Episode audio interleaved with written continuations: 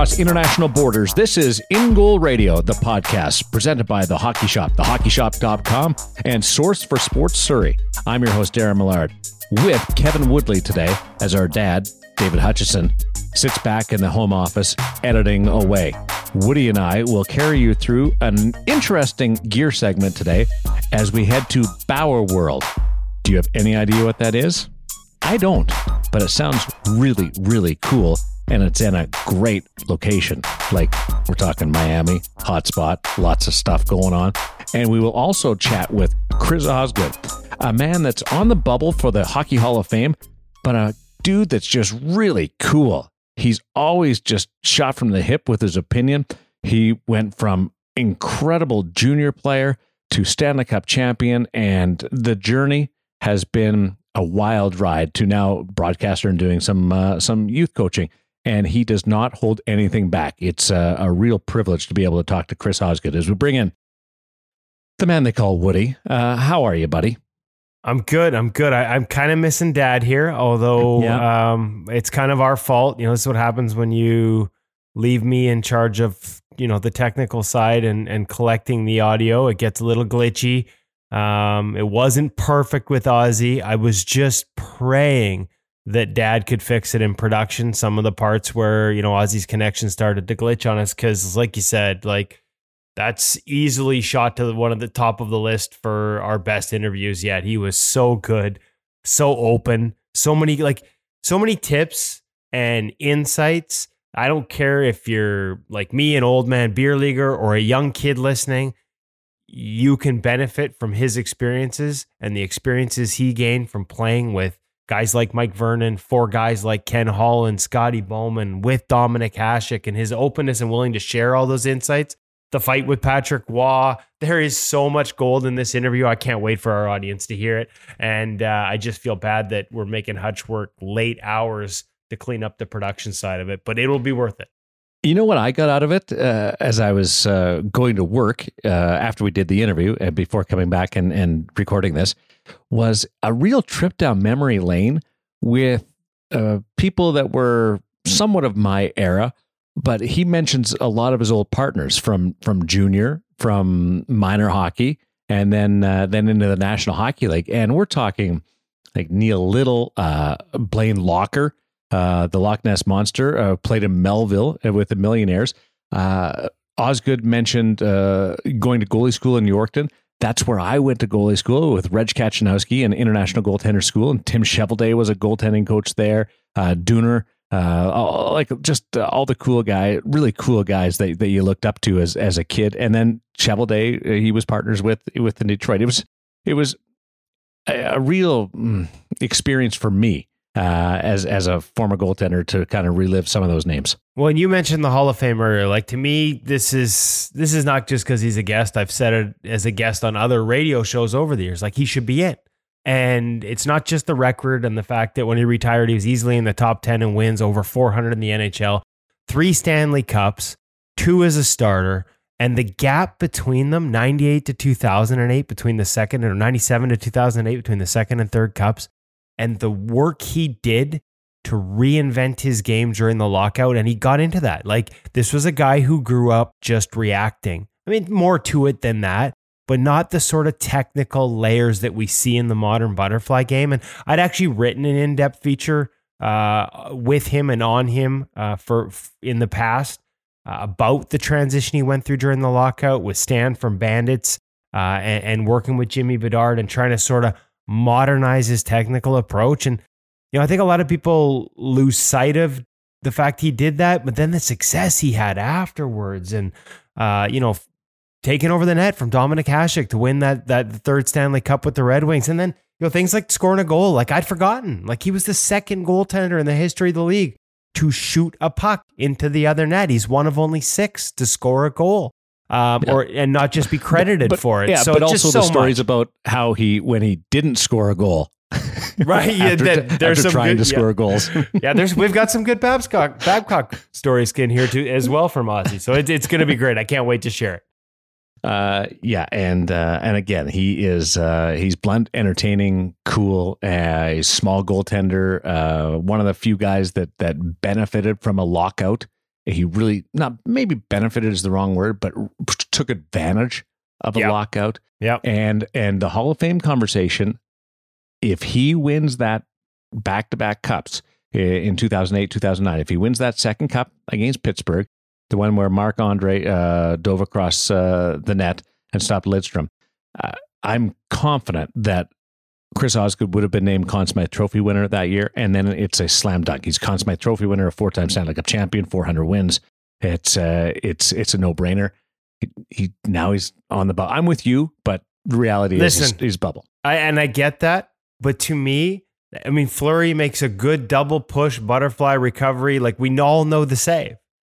What's that got to do with Ozzy? He did his job, like you said. Like like O- that's only the because only because the other guy made win. that last save. Yeah, I I Yeah. totally get it, and yet it shouldn't diminish what he did. And to me, it's a No. no brainer. But hey, listen, um, whether that call comes, I hope it does. I think it should. Uh, definitely a Hall of Fame interview and one that I was just delighted to be a part of.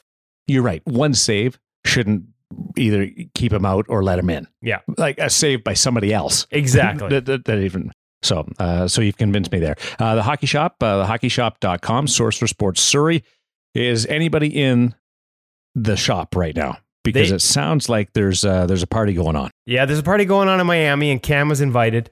Uh, Bauer World, we're going to explain what that is. And I got to be honest with you, I've never been, um, but I've kind of, I'm at a loss, sort of. My expectation for this, and and and I talk about it in the interview upcoming here, but was kind of a Stark Expo type thing. If you're a uh, Marvel fan and and Love Iron it. Man fan, like that type of just fantastic, like extravaganza world of goaltending. I keep hearing about this Bauer World. Maybe one day they'll trust me enough to invite me.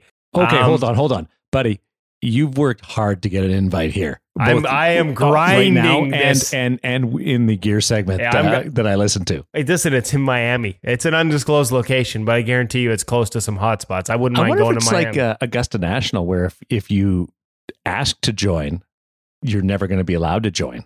yeah, maybe I've already blown it then, right? I'm done. I'm done. No, but honestly, uh, the good news is, is even when Cam is away, as we've demonstrated in the past, we could have gone out to the shop this week and had guys like Jono fill in quite admirably. That's one of the things, and another reason that I go to the hockey shop source for sports uh, in Surrey, in the suburbs of Vancouver, for all my needs, all my gear, all my sharpening. Uh, the latest and greatest from all the top brands, as well as all the little details, whether it's parts for the mask, new cage, dangler, stink spray we talked about last week with a 20% offer, um, sticks, what like everything. They have it. They've also got a staff that knows the position, plays the position, lives and breathes the position, like Cam, like Jono, like like me, like you, Darren, like our audience. They get it. And that's why you should go to the hockey shop, Source for Sports. Or if you can't get there in person, you aren't lucky enough to live in the beautiful West Coast, uh, you can get them at thehockeyshop.com. The good news is even though Cam is away, and this is actually another side, you know, another sort of tip in the cap.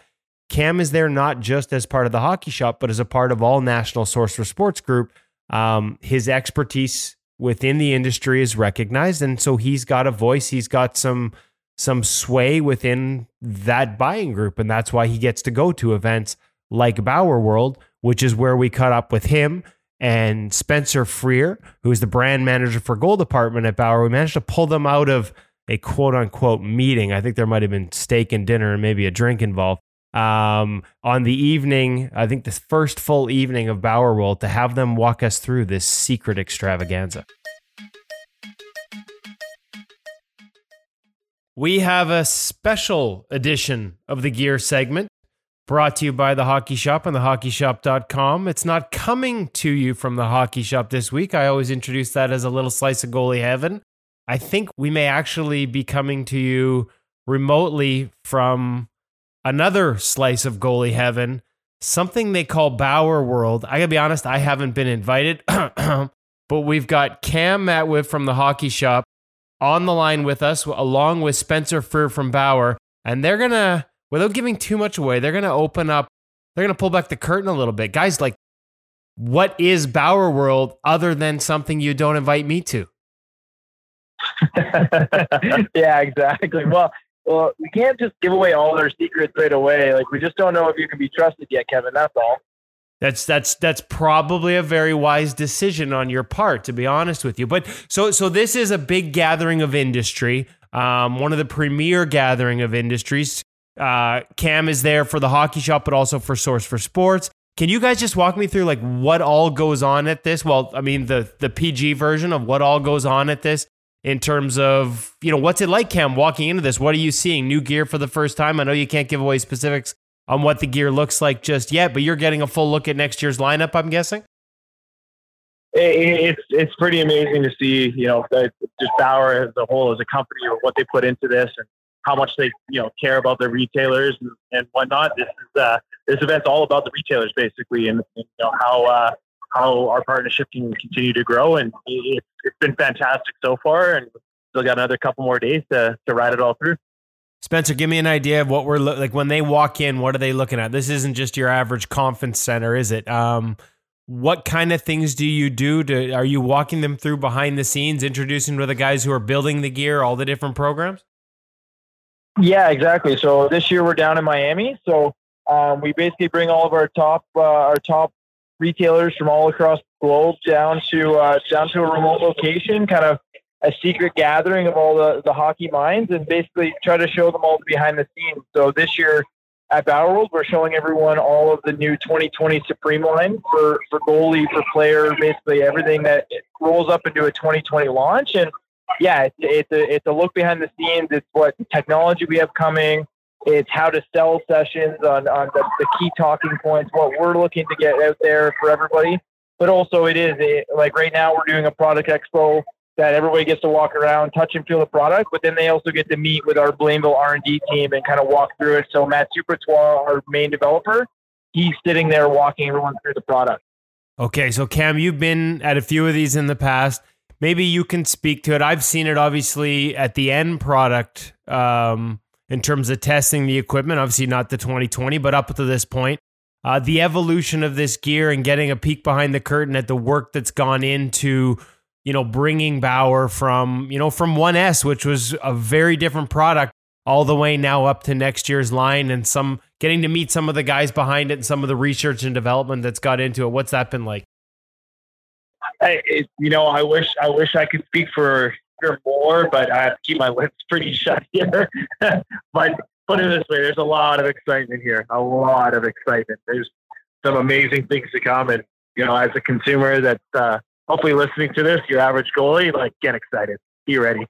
What about from like just without giving away anything new, like just seeing it over the years, like how much how much R&D and how much work has gone into this evolution? Again, not just specifically next year, Spencer, but over the past 3 years. Like this stuff just doesn't appear out of thin air all these, you know, new ideas and new concepts that you guys have brought to retail and brought to the industry since 1S. Yeah, definitely. That, that's something that we really try to pride ourselves on. Is definitely our R and D and everything that can go into that. And it definitely takes time. We we really pride ourselves on how we bring product to life, and that's through field testing. So thousands of hours of product being on the ice through R and D and through field testing, making sure that everything is just right. Whether it's uh, uh, putting it in the freezer and then getting on the ice to simulate a bus test, or we're getting it, uh, we're doing skate cut testing, or we're doing drop testing for impact. It's there, there's so much time and effort that goes into this. The the 2020 Supreme line has been in the works for basically since two weeks before. We always try to time it. We always talk about it. You're only a few weeks out from the 2S Pro launch, and then we were already talking and already moving towards on the new 2020 line. So there, there's always things that are moving and always trying to understand and try to get better. And then that's something I think separates us a little bit from our competition as we really try to pride ourselves with our world class R and D. So Cam's getting a sneak peek at all the uh, goodies for next year. Um, is there any ice involved, or is the only ice in the drinks down there in Miami? the only ice, uh, the only ice is definitely in the drinks at, at the moment. But we will. We'll, Cam's already been bothering me to get him get himself a set. Every time he sets, he puts the set on, he asks when I can ship it to him. So we will uh, we'll make sure that Cam gets a set soon. So I'm sure you'll get your eyes on that as well. So carpet flies for now. Now only Cam. Just just carpet flies for now. Yeah. Hey, you heard it here. You heard it here. It's it, it's a thing now. We've got them on record. So I guess I'm all in for this one. Okay, so now I, I, need you guys just to, to leave our guests with a picture because we hear I've always heard about Bauer World, Bauer World, this big thing. Like I, I kind of, you know, we see sort of presentations like Apple when they roll out new product or like, like what's this like? Or I'm, I'm thinking like, there's part of me that's kind of like, like geeking out here. Like, is this like Tony Stark's exhibition where you, you know, everybody walks in and sees all the latest and greatest, and there's Iron Man suits flying all over the place? Like, paint a picture for me what this is like when you walk into this thing. Yeah, so so basically, what we try to do is we try to almost kind of recreate that Steve Jobs moment. That it is a very large room that we basically set up in a theater style with a very large screen and a stage, and we walk through the the main technologies and the stories coming this year. But then what we do is we take we break out the entire group. So the group is made up of about three to four hundred people. We break them all out into their own group, and then we do individual product sessions where they, then they do one on ones with us, the brand managers. So, for instance, like we started the moment off, the, the morning off with the U.S. specialty group. So the U.S. specialty group came in. Uh, there was about 90 people in the room, and we basically walk through and we do a much more in depth on the product. And and then uh, and then at in the evenings we have dinner, and then everybody walks through an expo style. Then so and then it's completely touch and feel. Uh, get check everything out and see what everybody thinks. Have you let Cam try True Design yet? Like, has he, have you given him a set of crayons and seen what he can create yet, or is that is that that that that probably a little beyond him? well, my it, it breaks my heart a little bit when I have to see that his number five set is for sale. That hurts a little bit. So I don't know if we're gonna go down the road of getting him his own set, but we'll have to play it by ear. Uh, hey, listen, we put that one on Instagram. For those that don't know, that is the vintage Canucks black gold spaghetti skate jersey going downhill set that they have at the hockey shop uh, out there in Surrey. And we teased that it might be going on sale with the number five orange stitching on the side. I gotta say, guys, the response we got to that on Instagram, like I've had a lot of the DMs asking me like when and where is that thing going on sale. So I think that True Design, you know, we saw we've seen another, uh, you know, a couple more sets. Uh, Linus Ullmark today with an absolute beauty for the Sabres fiftieth. Um, how how big? Just last one, Spencer. How big has that been for you guys this year? Launching that, you know, we see all these great designs at Pro and and NCAA and and the CHL. But what about what about a retail? What about for Joe Blow like you and me to be able to get in that designer and create our own gear? What's the feedback been on that? Yeah, you know, it, has been great, and we we have two amazing designers. We have uh, Matthew Abraham, and then we have uh, Jan as well. So Jan works internally at Bauer, and and Mash is kind of a freelance on his own that that works and contracted with Bauer. And you know what? They've both been absolutely unbelievable and been able to do their own uh, their own thing when it comes to the design. It's almost taken its own on its own kind of life when it, it, it almost turns into a mask painting. It, you know what I mean? It becomes very personal, very, very, very detail oriented. And the small little fine detail stuff, I think, is where DigiPrint separates itself. You've seen some of the sets for Alaska University or University of Alberta or anything like that. The fine detail that can be in there that's not just cut, cut and sew. There, there's a lot to be said that starts to separate itself. Okay, boys. Well, I appreciate you guys joining us for this very special remote edition of the Gear segment brought to you by the Hockey Shop Source for Sports and thehockeyshop.com. I'm going to be honest, I'm a little jealous, but I don't want to keep you from the festivities much longer, boys. Enjoy Miami, but not to the point of an international incident. And Cam, we'll see you back at the shop next week. We'll see you then, Kevin. Thanks, Spencer. Thanks, Cam. Thanks, Thanks. Kevin. I'll talk to you soon. Nice of you to let them back get back to work. Yeah, work, quote unquote. I'm not so sure. I'm not so sure. Now you, you see why I'm striving so hard yeah, for the invite, I eh? Know. You got pushing for that one.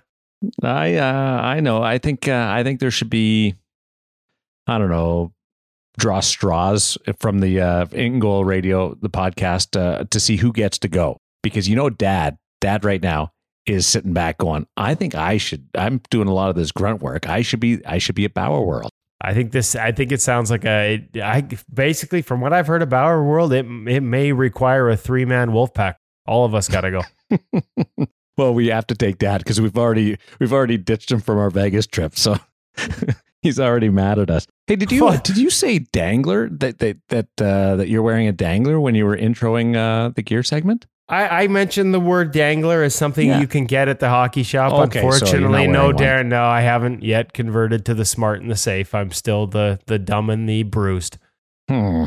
Uh, I uh, I also uh, want to admit that now being uh, a part a person that's being paid in U.S. dollars, living in the United States, uh, the hockeyshop.com is a really good website to be ordering my uh, gear from because uh, it's um, I'm I'm taking advantage of it.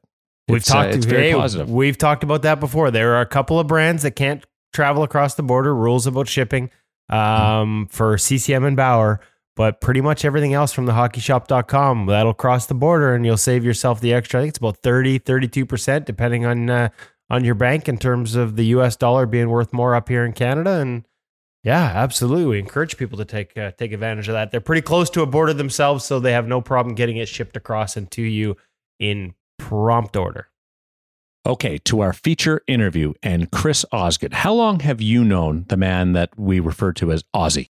Oh, well, I mean, probably 03, 04, around that era. So kind of just before the transformation he talked about in the lockout. Um, that was, you know, I started covering the league in 2000 and I started really digging in on goaltenders around 03. So um, that's when I started becoming that annoying guy that asked him all these extra questions. And he was always, he was always gracious with his response and sort of listening and explaining. And so I'm not surprised he's made such a smooth transition um, to media and and to working on the on on the media side of things since his retirement. And I'm not surprised he was a great interview today.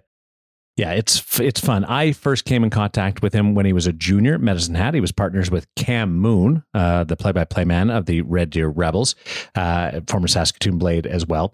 And then he was traded and did a brief stint in Brandon. And I still don't know why Brandon and Kelly McCrimmon acquired him, but they did.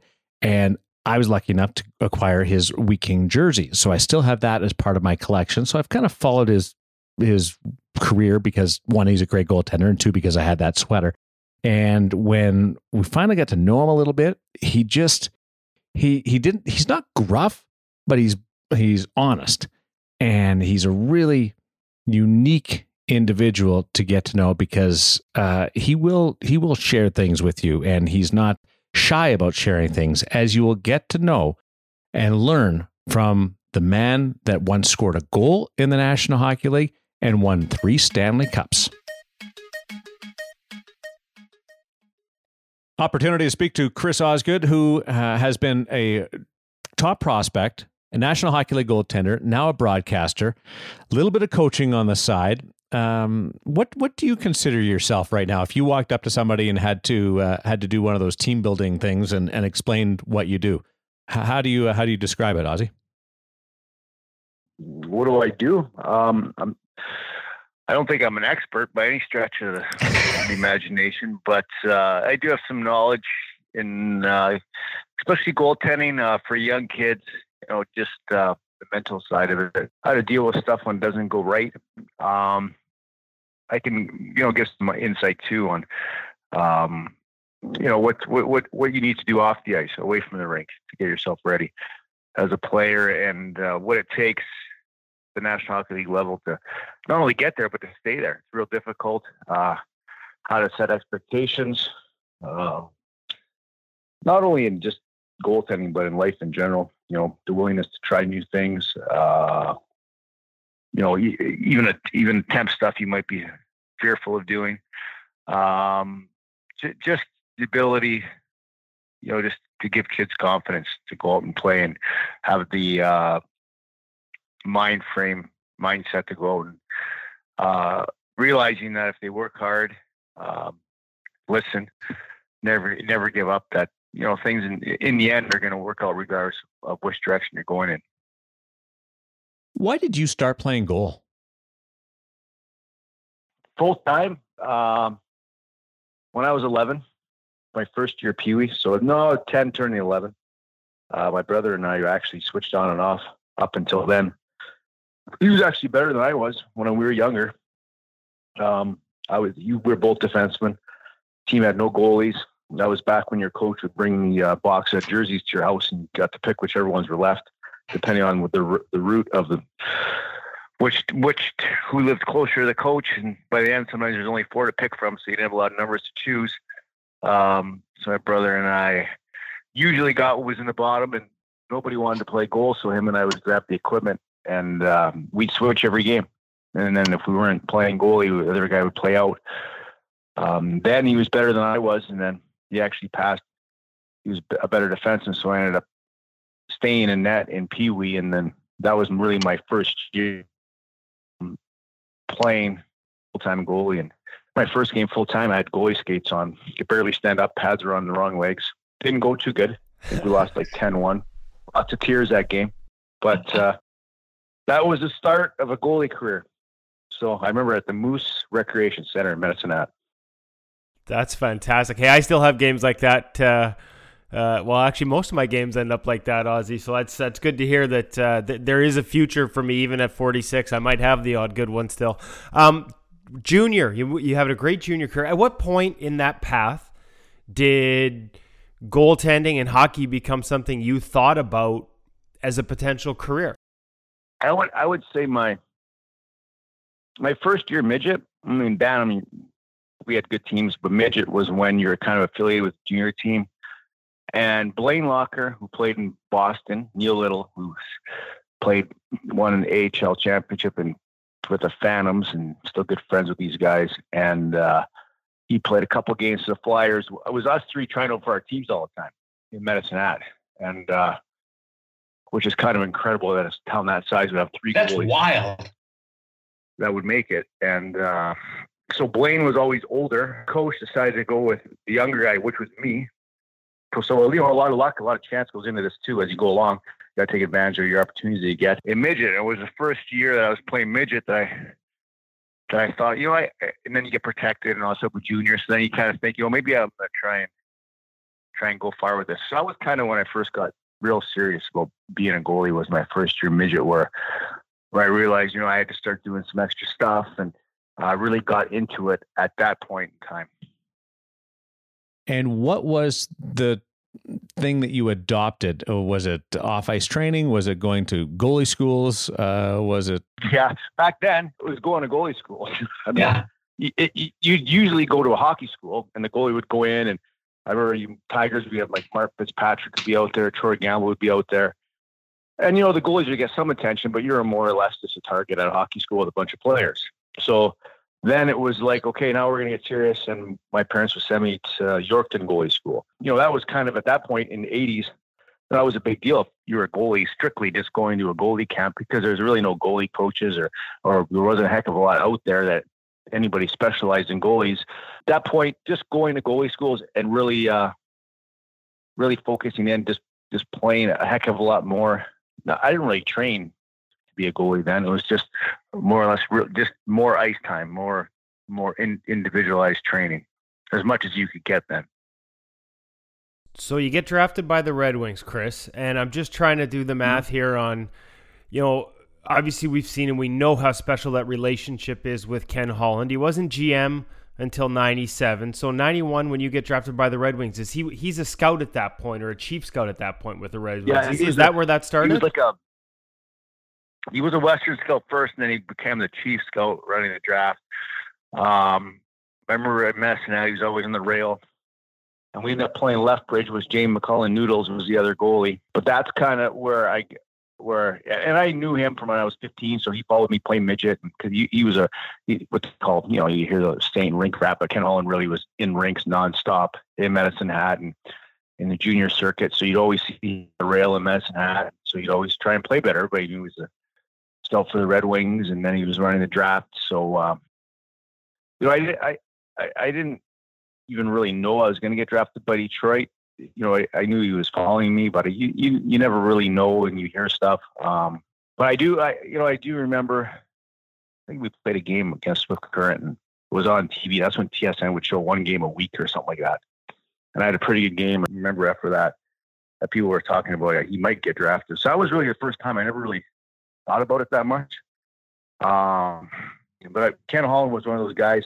You know, it was good that I had him. He was a mentor away from the ice for me. I was when you're 16, 17, you need some direction really, um, other than on the ice but off. Uh, just working hard and with a trainer, uh, me and Neil Little, and kind of made sure we uh, were there on time and we were doing the right thing. And in a small town, unbeknownst to us, but knowing now, you know, he hears what you're doing all the time. So you know, he's he was honest about showing up on time for workouts, and he he really was the driving force and leading me in the right direction, just to give me a chance and put the pieces in place, which would give me an opportunity to possibly get drafted and make it.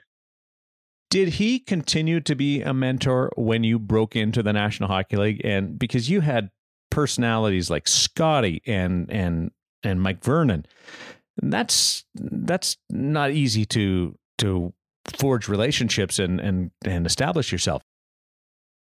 Yeah, he always had advice for me, good or bad. I mean, I remember one year I was, I, I could have won the ice more in the summer. I didn't. I think it was my second year. I didn't have a good training camp. Came back to the hotel. That year old hotel it was going on the red light there. Yeah. For you know, cell phones really relevant. And whenever that red light was going on in training camp, that wasn't a good thing for the most part. Nine times out of ten. Um, so you know, more or less gave me a lecture for quite a while on my hotel phone.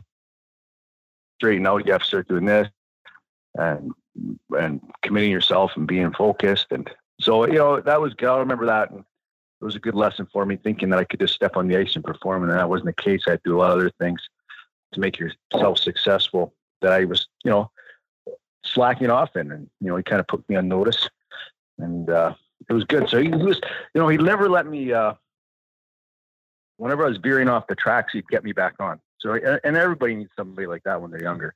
So it was important for sure, surely a big factor of why I made it and, and uh, had the opportunity to play in the National Hockey League. Scotty, what was he like? Well, Scotty was great. Scotty, he, he what he um, he taught me attention to detail. Kenny did too, but if differently. You know, then if you won a game five four, you're more or less you're fine with that.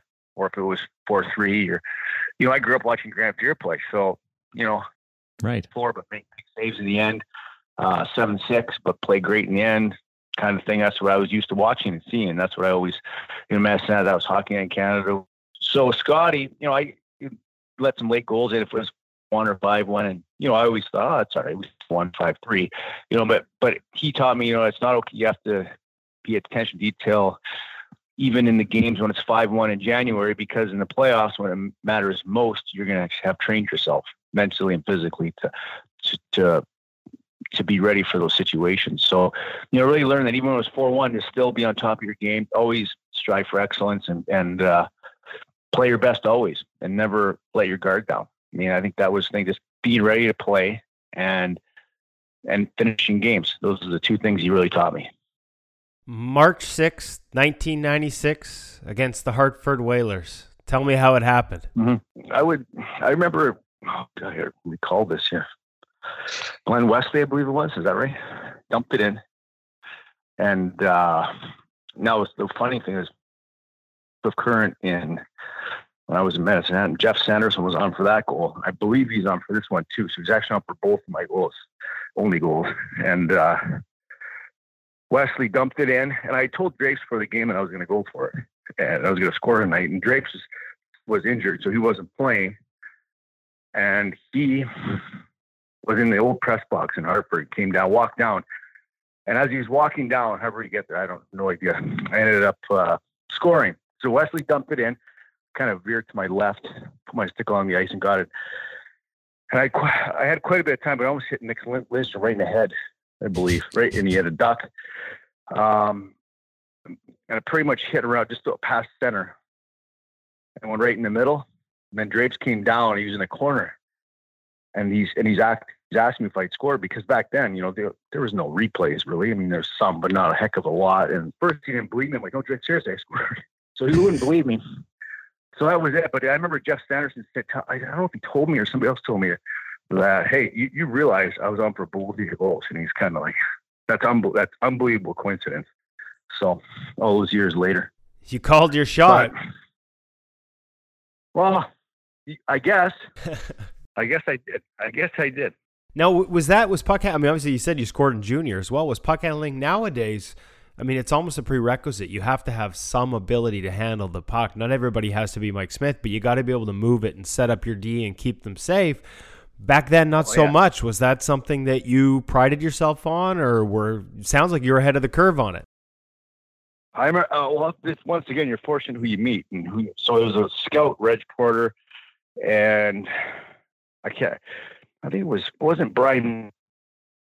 He was the coach of Medicine Tigers then, and um, I, Ron Hextall was playing Brandon, so I always saw Ron Hextall play. So, and you know, when you're a goalie, you watch other goalies. So, and Ron Hextall was my favorite guy as a junior. Brandon have a great team, but he was always real good. And uh, he's played the puck a lot. So I emulated him and tried to be like him. And Reg Porter was a scout for Manchester. They wanted me to play the puck from a young age because in midget, you're kind of like the farm team for the junior team. So I, when I was 14, 15, 16, and wow, a lot of mistakes, lots, tons that people had to live with. But, um, you know, no fault of trying. You know, there's the only way you can get any better then and uh, I was just committed to just trying to be as good as I could with it. And uh, I remember Vancouver, I just was on the road in Vancouver doing a game, as you know, and Ken Cal was telling a story when I told him I was going to score that night against Vancouver. So same thing, and they actually dumped it in, and it was a, it, I had tons of time, and I flubbed the puck and created such a kerfuffle in our end for the next minute. It was, and Babcock was so mad at me. I remember, so it can go both ways in a hurry. And uh, I remember it was only by fluke that it didn't go in. They actually scored, but the whistle went. So um, dodged one there, but it can go both ways. Um, Mike Smith's been cut out two or three times this year. But to me, watching him, I, I, I can't remember they're playing. The goalie was pulled. I mean, he was single handedly. They couldn't get the puck for the last minute and a half because of his puck playing. So, I mean, you, you live by the sword, you die by the sword sometimes. But um, as a goaltender playing the pocket, massive advantage. Uh, you talk about New Jersey's defense all those years. Niedermayer and, and Niedermayer, Stevens, Daneyko, God, they had great defensemen there. Fetisov was there for a while too. Um, but Marty Brodeur playing the puck is a huge, huge deal for, for that defense too. And it made them even better. So difficult to get dumps, difficult, difficult to get end zone time when a goalie and a defense are paired up like that and are, have the continuity that they did. What did Babcock say to you that night? Nothing. You can just tell when he's mad. but I was older, so I was like, uh, oh well. I wasn't really too concerned about it, but um, it was close. I mean, it would have been. It, it, it, was like a. It came off my stick like a six degree wedge, almost like straight up flubbed it. From that point on, it just became a complete kerfuffle. Lucky to get out of it, but uh, you laugh after. But still, I think it's more important than it ever has been because you can't hold up. Um, but you got to be real quick. You got to be decisive. You don't. They don't have as much time um, as we did because you could hold guys up. You could clutch and grab. Um, you go out and fake like you're going to touch it on icing. You know, you got the trapezoid now, so which I wish they'd take get rid of. It doesn't. It doesn't have any purpose anymore. Um, you're really taking away a goalie's something. You're, you're taking away something the guy might actually sign somewhere for being better at playing the puck, and you're taking that away from somebody. It's crazy. Um, but for me, um, as you go along and watch Edmonton, you're going to notice uh, what a huge difference that's going to make in the in the end. Ozzy, what was your best skill or attribute when you were younger, and did it change when you got older? Well, because I watched Grant Fuhr, and and you know you always have to be adjusting. As is always, regardless of the score, what was winning the game in the end, and it was did that in midget, did it in junior. Um, you know, you don't always win, but you know, making big saves the last ten minutes. Don't play great every big game, but for the most part, trying to play really well in all the big games. And sometimes you get, you know, you on the flip side of that, where sometimes when the games don't mean as much, you don't do as well, and that kind of becomes not acceptable in in in the new era of hockey, right? So, um, but just the, the ability to play bit, good in big games and make the saves when I had to, and just bouncing back if I let in a bad goal. You know, I always was like that, and that was from you know that was from watching Grant Fuhr, just even Mike Vernon for that matter, getting to play with him. I mean, he was the same way. He'd always say, "Why care about what already happened? Just keep playing, keep keep battling. Don't worry about it." Um, so I was real fortunate that I had a chance to play a lot of good good guys too. I mean, that was another lucky lucky break for me as I got to play with Tim Cheveldae. Uh, talk about perseverance. Well, he had tons. Um, Vincent Riendeau, got to play with him, got to play with Mike Vernon, Dominik Hasek. I got to play with a lot of legendary guys that I watched growing up. Bob Essensa I got to play with. I watched him play in Winnipeg. So for me, there wasn't any point in time that I ever played with a guy that was really younger than me, other than maybe Kevin Hodson until the end was Jimmy Howard. But I, I was always had somebody with me that was kind of a mentor to me, which was real important. Sorry, I was I was going to say we'll get to Hasek in a bit, but I wanted to start with Vernon. Like those two cups back to back. You watched the first one. What did you learn from him? Mm-hmm. Was there anything that you took out of watching the first one that allowed you to be ready to be the guy in the second?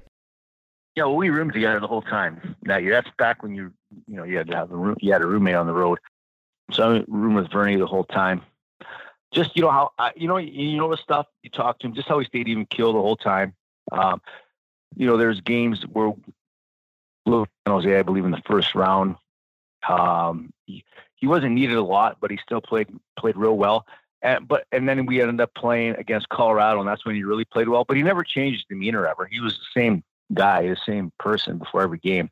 It wasn't like all of a sudden we were playing Colorado and it was going to be a tougher series, and he was all worked up and and uh, or nervous, or he he was the exact same guy in the finals against Philly as he was in game one against San Jose. So to me, it was a real lesson just, you know, to stay even keel, regardless building you're in, who you're playing against, is just, you just worry about what he was doing and he just played. And I, that, I found that real important just to sit back and watch that. And then even the year before when we lost to New Jersey, I mean, it didn't go well in the final, but it wasn't as if he ever changed the way he was playing or his demeanor on or off the ice, and just stayed confident and, and held his head up and just keep kept battling.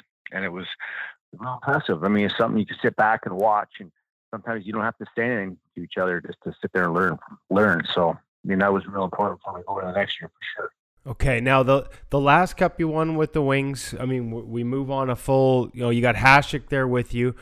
But in between those two, you made some changes to your game. Can you talk about the evolution, I guess, not just of yourself, but of the position and how you evolved with it between, you know, in those, t- I mean, there were a couple teams in between as well, but in that gap between those last two cups?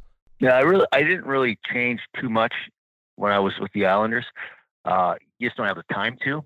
Uh, you can do some work in the summer, but I didn't really have the opportunity to do it, nor was that style was just coming in. It wasn't where you know we're used to challenging and a lot of times over challenging, get caught out of the net on a two on one.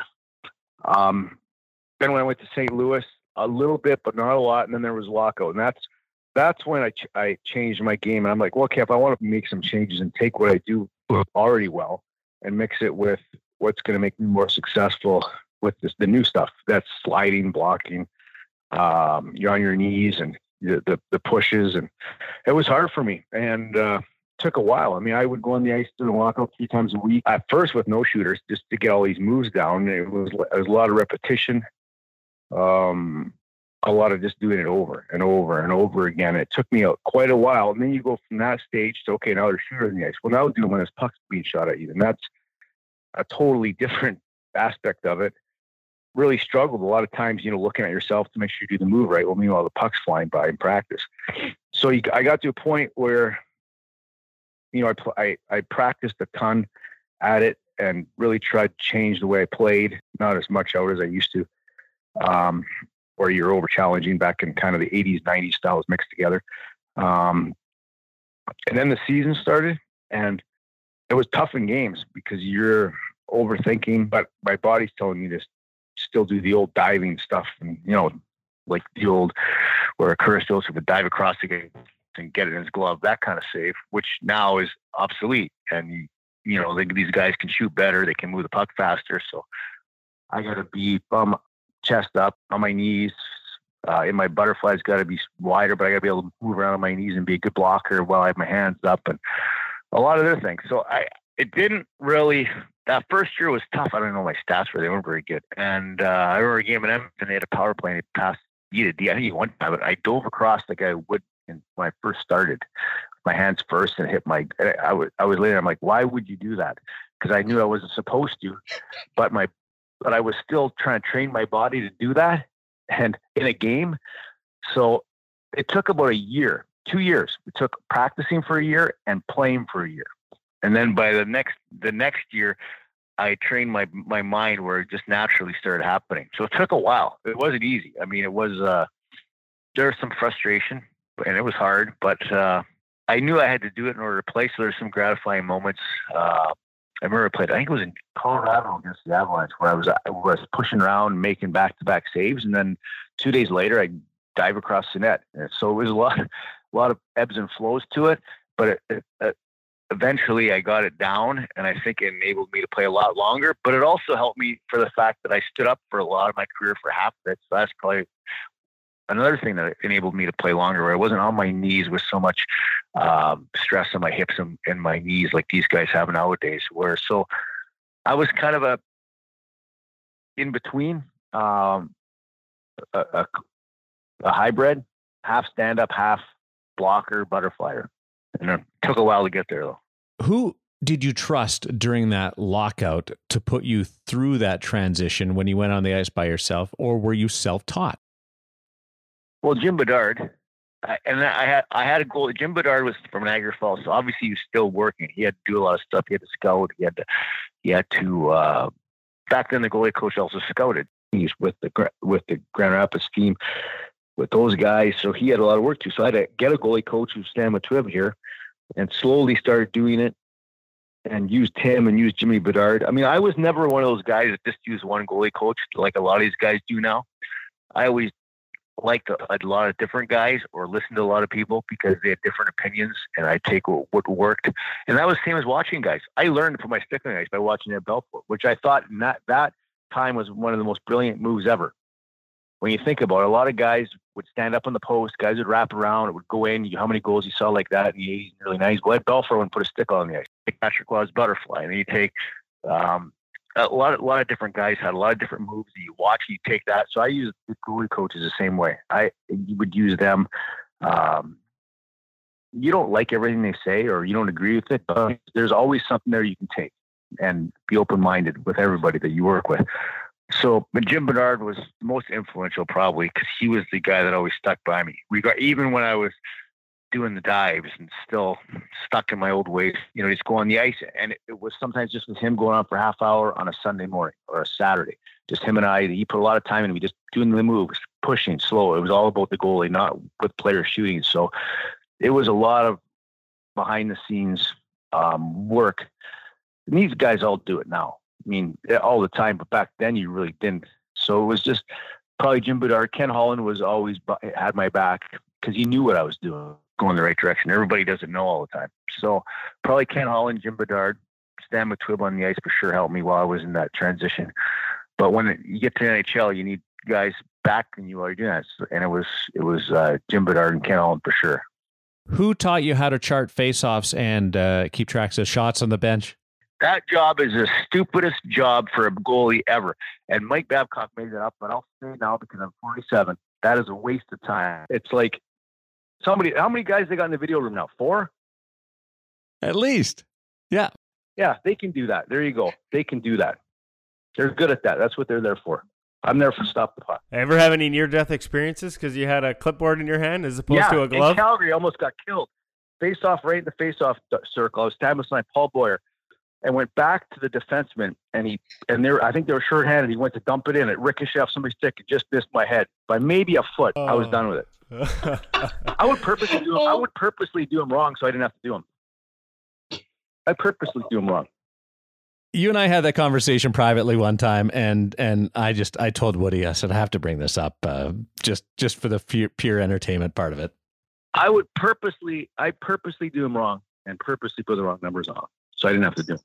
I I know that sounds bad, but it's the person that invented the fact that the goalie had to do the face-offs for starters. That's wrong. Put it that way think every goalie, every single goalie, all 64, because there's 32 teams next year, right? Yep. Yeah. You're right. So I'm in I'm in the goalies union, not the coaches union. So there you go. That's good. We'll send you. A, we're going to relaminate that goalie union card for you after this one. Um, I wanted to ask you real quick though, Ozzy, about about Hasek. We talked to you. You were talking about influences, and obviously you mentioned Stan from Bandits and Jim Bedard, who was such a huge influence, and Kenny Holland. What about playing partners? You've you've talked about some of the other guys. Dom comes in, and are there takeaways there? He was so unique in his approach. What were some of the things, if anything, that you could take, if if not from his game, then from his mental approach? What, what were the positives? What did you take out of it for yourself? Well, I play with guys that, and I wasn't one of them, that mentally strained themselves afternoon before playing a game, and by the time the game started, they were exhausted, just mentally exhausted. And Dom, it's the opposite. Dom's relaxed. You wouldn't even know he's playing until the he goes on the ice, and then he's all in. And uh, his work ethic is what made him. He is obviously he saw the game as a goalie. I said like Wayne Gretzky sees the game as a player. That's how he saw the game. He saw he could do stuff 95% of the goalies that ever played couldn't do um, because he saw the game in a different way. Um, but besides that, that's fair to say that. But without his work ethic, that never comes to fruition. He he worked so hard. I remember we lost a shootout. I can't remember again. But he put all the pucks at center. Him and I went in, and I think Eisner was shooting. We had to stop every puck. If we did let it in, the puck went back to center. If we stopped it, it went to the corner. So we had to stop every one. There had to be 80 pucks out there, maybe more. So we'd switch every two or every one, and we go into oh God because we lost in shootout. So he was, and, and in practice, you know, when we grew up, you stood up and practice. I mean, I mean, if it went in, you can move on to the next one. Well, he would try and stop every single shot in practice, and it was real fortunate for me. I got a chance to play with him. He made me better 100%. And and he makes you work in practice because you're watching with their end. You don't want to be upstaged. You want to be embarrassed. Like, oh, the, you know, you want to be doing as well as him. And he'd work so hard in practice, and he, he'd be so mad if he let in a goal that he wasn't happy with. And you know, you you start doing that yourself. So when I went in 2008, it it I was ready. I mean, and if he wasn't, wouldn't have been there, you're sitting on the bench. Yeah, you're there, and you think you're ready, but you're really not. You, you need to put in the work. Play. I remember Jim had already ready. I said, "Yeah, I'm over it. I'm 100 percent ready." I wasn't. I wasn't nervous to go in. I wasn't worried about going in. I wanted to go in, and it was because the work that we put in practice and everything we had done prior to that even happening. I had no idea I was going in. I had no clue. So it was um, one of those things where just being around him uh, makes you work harder, and just his demeanor. Uh, you know, he'd be in the dressing room talking to me about everything from what, what's going on next week to to ball or saw everything, and then all of a sudden he'd stand up, hit his pads, and go and play unbelievable, and he'd be just dialed right in. So it was kind of like he he he relaxed his mind before he went out and played. So he had his he had his met, 100% mental capacity in play to focus on the puck. So it was it was cool playing with him. I mean, it was hear stories about him, but I was real fortunate I got a chance to be around him. Woody and I both have one question that we want to ask you. Uh, I'll go first, and then Woody will will ask his, and then we're done. Uh, you wore the bird cage. If you wore a fiberglass mask or the the cage and mask combo, what would you have put on your mask? What what would you have painted on on it? Uh, your design? I, I would Wizard of Oz probably, or yeah. uh, that would or cool. I would have put like something with Medicine Hat. I would have put something with Detroit. Uh, but then I would have joked around and put like the grind line on there, a picture of drapes. But every time I tried to wear a mask, these guys abused me and, and ridiculed me so bad in practice I couldn't wear it. And I, what do you mean? Yeah, every time I had I had guys make me masks. I had like three masks. A couple of them were really cool, and uh, I wear them in practice. I'm like, okay, this is the time I'm going to transition over. I'm going to change because obviously the protection isn't the same as the mask is. And I remember Weber hit me with a shot through a screen late in the game against Nashville. Like it, we're up four one, and, and it stung me. So like that's it. I'm changing, and uh, I couldn't do it. They they're all over me in practice, and, and then uh, they'd be joking around, and it was. Hold on, hold on. Peer peer pressure. Yeah, got to me. It was the peer pressure that got to me. It, it was it, the comfort. It was way more comfortable for me, and I could see out of it way better. That, right. Those were the two things that I couldn't go. With the fact that I could see out of it way better, I could see down, I could see to the side a lot better than I could with the mask. Wow, that's I, now. Now we're gonna have to ask you to dig up some pictures of those masks that never made it to the public. Back in these days, if you even stepped out in practice, they'd be all over the internet. But if you got any of those photos, you're gonna have to share them with us. Last one for me, Ozzy, is that legendary, that rivalry, the blood feud. I think is what they called it with the with with with the Avalanche. We, we all know sort of yeah. some of the history and the hits that led to it. But what was it like to be in the middle of that and and and walk me through the oh, Patrick cool. Roy fight? Um, those games, you always circle those games on your calendar. Um, those are great games. You know, it, what made it is because both teams are so great. I mean, uh, both teams were trying to win at the same time, and uh, would do anything, anything, anything. And uh, you know, both teams had their superstars. They had their role players. Uh, they had their in the trench guys. Their guys that could fight. Pretty much dead, dead even. I, you know, I never expected to fight. I mean, I, I, I know Vernie did the year before, and uh, he was exhausted. So I was, I, I, I was never set out to fight. I never thought of, thought about it. Uh, it just kind of happened. Had you fought before? No, I fought a midget once. I was in 11th grade. I didn't go to school the next day because I had two black eyes. so I was not very well put. I, I wasn't well trained in fighting, other than watching guys like the great Bob Bob Probert fight and McCarty. So I actually, when I started fighting, he came out pretty aggressive, so he, you know took our helmets off because nobody wants to break your hands. But I thought I'd start out with lefts only because that's what I saw McCarty do all the time. And it was more or less very, very soft punches just to try and set up a right. That really never happened. And then it became more of a wrestling match. And, and I got to tell you, when you're wearing all the goalie gear and you're not used to it, you get tired in a hurry real fast. And uh, they wrestled around. But I just remember Scotty Bowman being so mad. He was by the bench yelling at Patrick Roy and yelling. And I've got a couple of great photos where I think it was Shanny and Stevie and everybody, as we're fighting at center, laughing.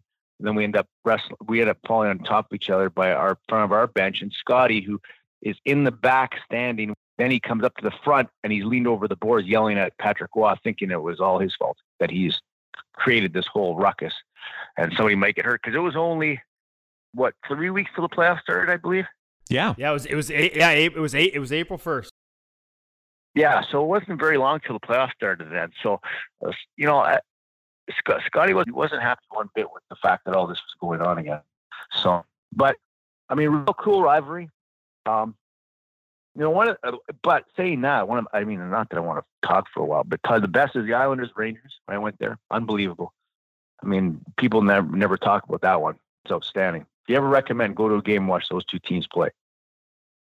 They beat up Santa Claus one night. Yeah, the, what the Rangers Island yeah. game? Yeah, the Rangers Island. They they had they had a bunch of Santa Claus uh, guys on the ice, people on the ice, and uh, been to one, haven't you? Yeah, yeah, and and, and it was great. But oh, it, and you're right, it is outstanding. But this this Santa Claus one, an Islander fan took off his Santa Claus sweater, and there was an Islander jersey underneath, and all the Ranger Santa Clauses beat him up. I remember we were playing the Rangers, and we were, I think, we were like nine zero oh and one, maybe. So the, one of the best starts we, they had, I think they were last place down as year before, and we smoked by the Rangers at home. And I remember going off the ice there, it was like we'd been on an eight game losing streak. And the language was unbelievable. I've never heard it like that before. I get abused at home like that. But you can't lose. And that's when I learned. I walk up, I say, oh, I guess you can't lose to the Rangers, Snowy. I remember saying that to him. He goes, nope. That was the one game that you had to win as an Islander. They didn't care about any other games other than that one.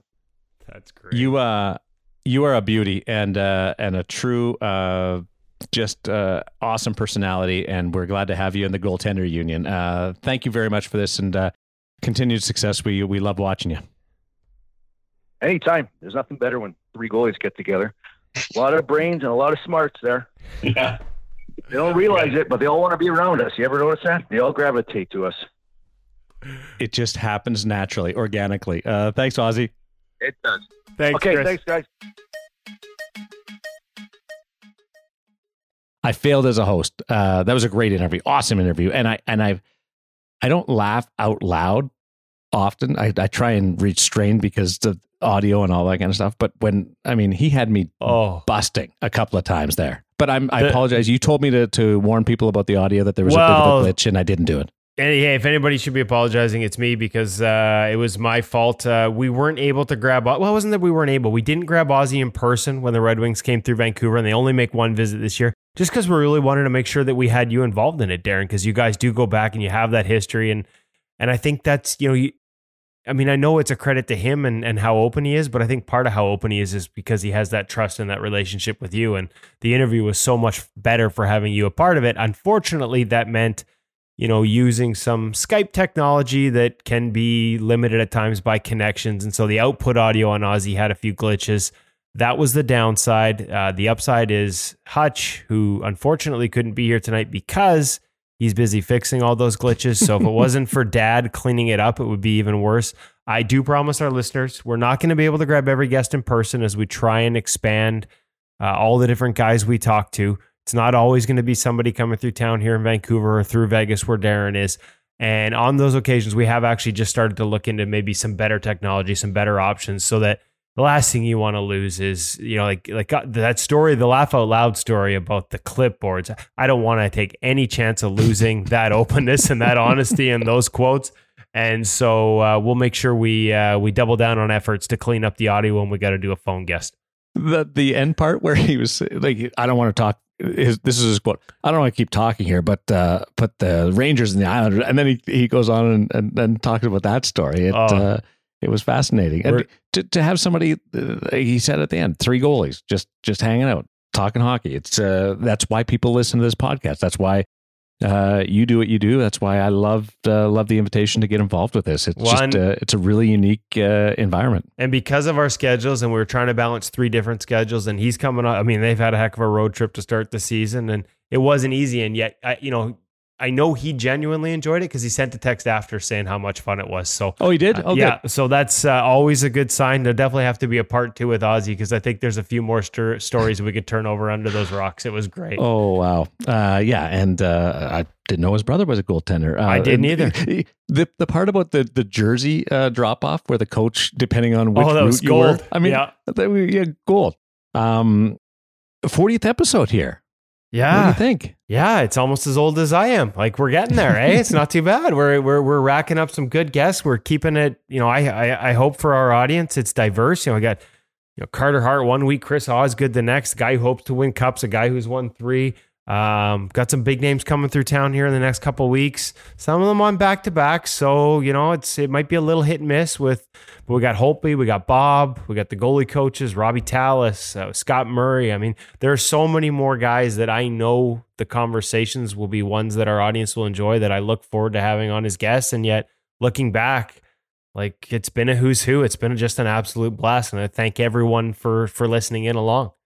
Yeah, Roberto Luongo was still playing in the league when we started, That's right. First interview ever, appropriately Yeah. so. and through forty episodes, I mean, I was watching a game. Marc-Andre Fleury and Tristan Jarry were in this beautiful goalie duel uh, the other day, and I should be enjoying it for the, the the the play on the ice.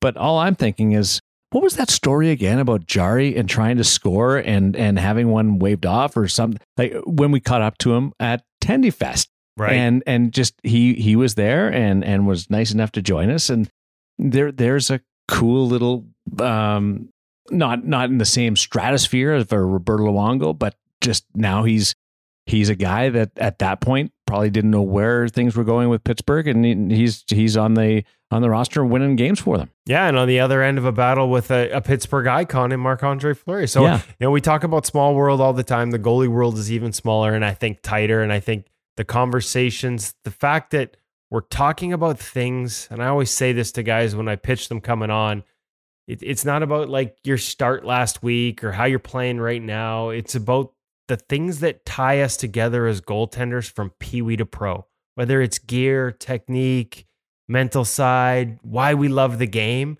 And I think guys genuinely enjoy those conversations. And so I hope that our audience too has been able to enjoy those conversations as they share those experiences and those thoughts with us. And I know that uh, we have listeners in Vegas because uh, plenty have come up and uh, tracked me down at, T-Mobile Nice. Arena and expressed their appreciation. And I also want to give uh, Cam and everybody over at the Hockey Shop, thehockeyshop.com, source for sports Surrey, uh, a big thank you because they have been with us uh, from the very start, all 40 episodes, and uh, and they make it uh, certainly uh, easier to to balance this these crazy schedules, and they do a wonderful job with you uh, in in making sure that the schedules work for the gear segments as well. Yeah, no, it's uh couldn't do it without them. And uh here's to 40 more. I love it, uh, Chris Osgood, our feature interview today. But the the wizard, the Wizard of Oz, if you want to go down that road uh, for the 40th episode, is David Hutchison, who uh, managed to pull together the interview. And uh, we appreciate Dad's great work in making sure that you could hear the stories from a three time Stanley Cup champion. For Kevin Woodley, I'm Darren Millard. Thanks for listening. We'll chat with you next time on In Goal Radio, the podcast.